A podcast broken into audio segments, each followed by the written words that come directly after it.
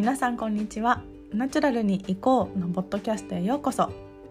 この番組では自然体 OL のマッキーが自分で自分をご機嫌にをモットーに周りに左右されないマインドや心も体も健康でいるためのセルフケアなどについて飾らずありのままお届けします。皆さんこんにちは。いかがお過ごしでしょうか？今日は早速テーマに入っていきたいと思います。今日のテーマは今の私の根底にある母からの3つの教えです。前回のエピソードで結構私は周りからあの大人っぽいねとかえっ、ー、と動じないよねとかしっかりしてるよねみたいなことを言われるっていう話しました。で、まあ、個人的にもあんまり周りの目を気にしてないなと思っているんですがそれっていつからなんだろうって考えた時に多分高校生ぐらいの時にはあらかたそういう考えが身についていてでまあなんなら中学校の後半ぐらいにもそういうことを思ってたんじゃないかなというふうに思っています。でそれに影響を与えたものって何かっていうといろいろ考えてるんですけど、うん、やっぱりうちの教育方針みたいなのがすごい影響してるんじゃないかなと思うんですね。で私は一人っ子でで父親と母親の3人であのずっと過ごしてきたんですけれども、まあ、母がその教育の部分では主導権を握っていて、まあ、父はそれを見守るみたいな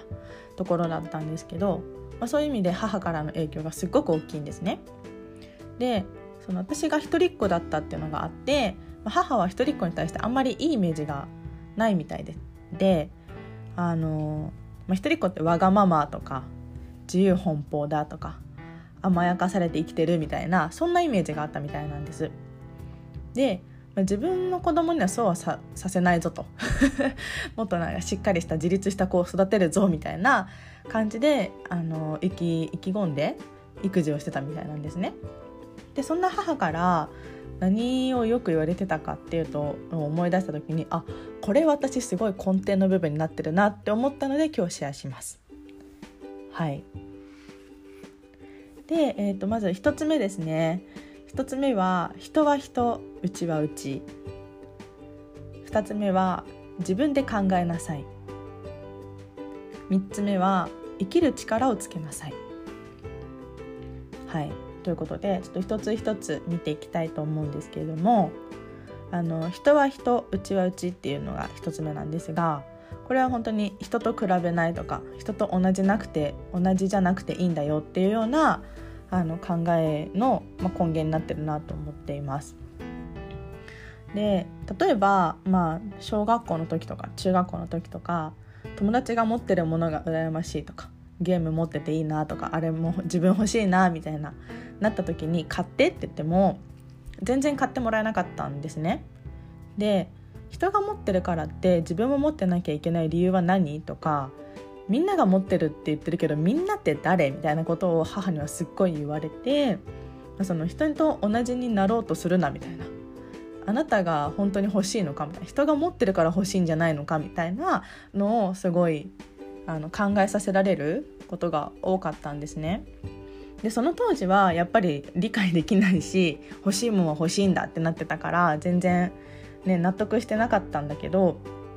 それをずっと言われ続けていたからこそ今はあのあ人と違ってもいいんだなとか人が持ってるからって自分も合わせなくていいんだなっていうのをすごい思えるようになったんですね。それは本当に、うん、大人になるにつれて自然とそういうふうに思えるようになったっていうのがあるんですけれどもあの人は人うちはうちでまあうちはうちって言ってるけどこれは個人にも落とせるなと思ってて自分は自分っていう風になると、まあ、結構スッと入ってくるなっていう風に思います2つ目は自分で考えなさいでしたねでこれは明日何着たらいいとか特別な日に何着てたらいいかなみたいなとかあとはおじいちゃんおばあちゃん家に泊まりに行く時に何持っていけばいいとかあとはまあいろんなものについてこれどうしたらいいとかよく母に聞いてたんですけど大体最初に言われることは自分で考えてって言われたんですね。でまあ、考えてるけどなとか思いながらも、まあ、一生懸命考えてこれでいいかなみたいな で、まあ、持ち物とか忘れちゃうとああみたいになってたんですけど、まあ、そういう自分で考えてっていうふうに言うことで、まあ、自分で判断する力をつけたりとかあとは自分の選択に責任を持つような練習をさせられてたのかなっていうふうに思います。あの結構お母さんが言ったからって人のせいにする言い訳はあまり許されなかったんですねうち。お母さんのせいだとかお母さんがああ言ったから持ってったのにみたいな。っていうと、まあ、人のせいにするなっていうのをよく言われてでやっぱりその自分で考えて自分で選択することで、まあ、失敗したり何かあっても自分のせいだっていうふうにまずなるじゃないですか。でそこで落ち込むだけじゃなくてやっぱりじゃあどうしたらよかったのかなとか次失敗しないためにはどうしたらいいかなみたいなのも一緒に考えてはくれてたのであのそういう自分で考える癖っていうのはすごいついてたんじゃないかなと思います。今もそう無意識に自分で考えて自分はこうしたいなとかどうありたいなとかこう本当はこうしたいけどうん今はこれがあるからちょっと難しいなとかなんかそういう風に考えるようになりました。はい。で3つ目は、えーと、生きる力をつけなさい。でこれは、うんと、2番の自分で考えなさいっていうのと、まあ、ほとんど似てるというかつながってくるんですけれども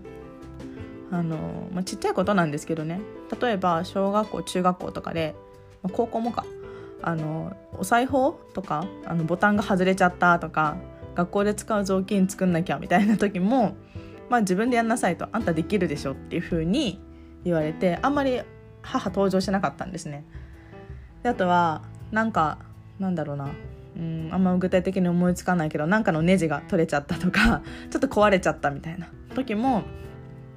あのお母さんどうしようって持ってっても自分で何とかしなみたいな言われて すごい生きる力っていうのをつけさせられたんですね一人でも生きていけるようにみたいな。であのなんだ何でもすぐに人に頼られるんじゃなくて自分で調べたりやってみてそれでもダメだったら聞きに来なみたいなそういうスタンスで母はずっといました。であとはあの言われなくても自分から動けっていうのもすごい言われていてあの働かざる者食うべからずっていうのも 母の口癖だったんですがあの、まあ、夜ご飯とかねそのぼーっと待ってるんじゃなくてお箸を用意するとかご飯茶碗出すとか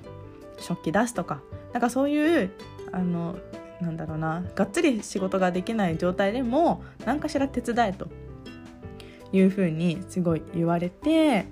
まあ、言われないでも指示されるのを待つんじゃなくて自分から動くことによって自分が何しなきゃいけないっていうのを考えられるようになった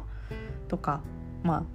うん一人で生きるためにあこれは必要だなこれも必要だなっていうふうに思えるようになったっていうのがあります。はい、でこの3つっていうのがその根底にあってそれを自分の中でも大切にしてるっていうところで言うと、まあ、それによってうん周りからしっかりしてるねとか言われてるっていうことはまあ母の子育てっていうのは 成功したんじゃないかなっていうふうに思っていてでも自分自身もその母のおかげでこうやってその人の目を気にしなかったりとかある程度自分で考えて判断できるからこそあの周りにうん左右されずに生きていけてるかなっていうのがあるのですごく感謝はしています。なんですけど一方で、まあ、その最後のところがすごい影響してると思うんですがあの生きる力とかで、うん、頼らない甘えることを忘れてしまっちゃしまったんですね。なんか頼っていいのかなとか迷うことが多くってであの、まあ、前回もちょっと話したんですけど自分で何度もやろうとしちゃって抱え込んでパンク？であのできないとか終わらないみたいな。とか、まあ、人に助けを求められなくなっちゃったからうん苦しんだ時期っていうのも結構あったんですけどまあこの人に頼れるようになったとかちょっとずつ助けを求められるようになったっていうのはまた別のエピソードでお話できたらと思うんですけれどもそういう弊害も今あったよっていうのは一応母には伝えてます。あごめんねって。でも母もその結構しっかりめな人なのであの私もそうなんだよねみたいな。2人であの頼れないよねって助け求めるの苦手だよねっていうのは話してなんか悶々とする時もたまにあります。最近はねまあ私も母も割とすっきり過ごせてるんですけど、まあ、そういう話をしたこともあります。はい。ということであの今日のテーマ今の私の根底にある母からの3つの教えということで、まあ、人は人うちはうち。自分で考えなさい。生きる力をつけなさい。この3つについてお話ししました。このエピソードについてご感想やご意見などごかございましたら Twitter や、えー、と Instagram の DM でご連絡ください。はい本日も最後までお聴きくださいましてありがとうございました。